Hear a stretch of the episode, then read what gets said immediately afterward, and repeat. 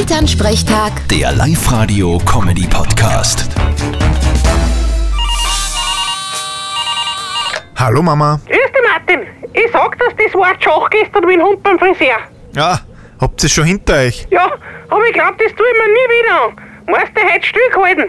Dauernd wollte er mit der Friseurin schmusen. Ui, ja, hättet ihr euch doch einen Chihuahua oder einen Zwergpinscher anschaffen sollen. Die sind leichter zum Bändigen als ein Bernhardiner. Es ist doch nicht gegangen. Wir haben da was probiert und das hat sogar halbwegs geholfen. Aha, was denn? K.O.-Tropfen. Nein, spinnst. Du, wir haben einen Speck hingelegt und haben ihn Birko Bellinger erklärt, er kriegt am erst, wann die Bianca mit dem Haarschneid fertig ist.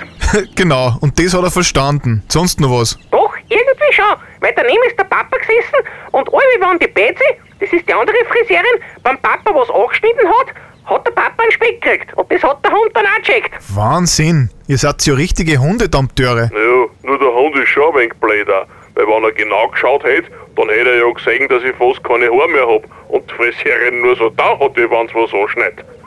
Naja, wenn's was hilft, ist ja wurscht.